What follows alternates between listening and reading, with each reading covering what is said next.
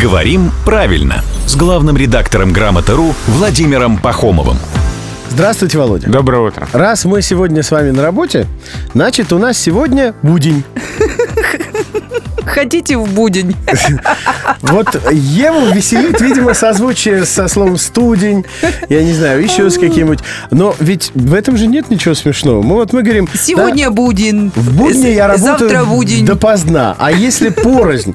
Эти дни, ведь как же, как-то же, же они же называются же. Рабочие.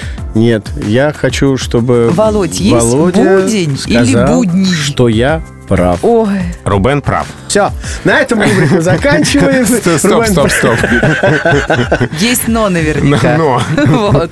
И Ева, Ева тоже права, что я веселит О. это слово, потому что это слово у- устаревшее. А в современном языке все-таки слово «будни» употребляется как э, существительное множественного числа, как ножницы, как ворота, как сани. А, И э, про один день э, лучше сказать сегодня какой день, будний день или рабочий день. Ну, также длиннее. А будень — это практично. Ну вот не удержался в языке будень. Вот ловите за хвост, пока он еще убегает. Да с вами поймаешь он двое на одного, ладно? Каждый Я будень. нет, я не я поддержал. Я не я, И- лошадь и не моя. Рубена и Еву, да.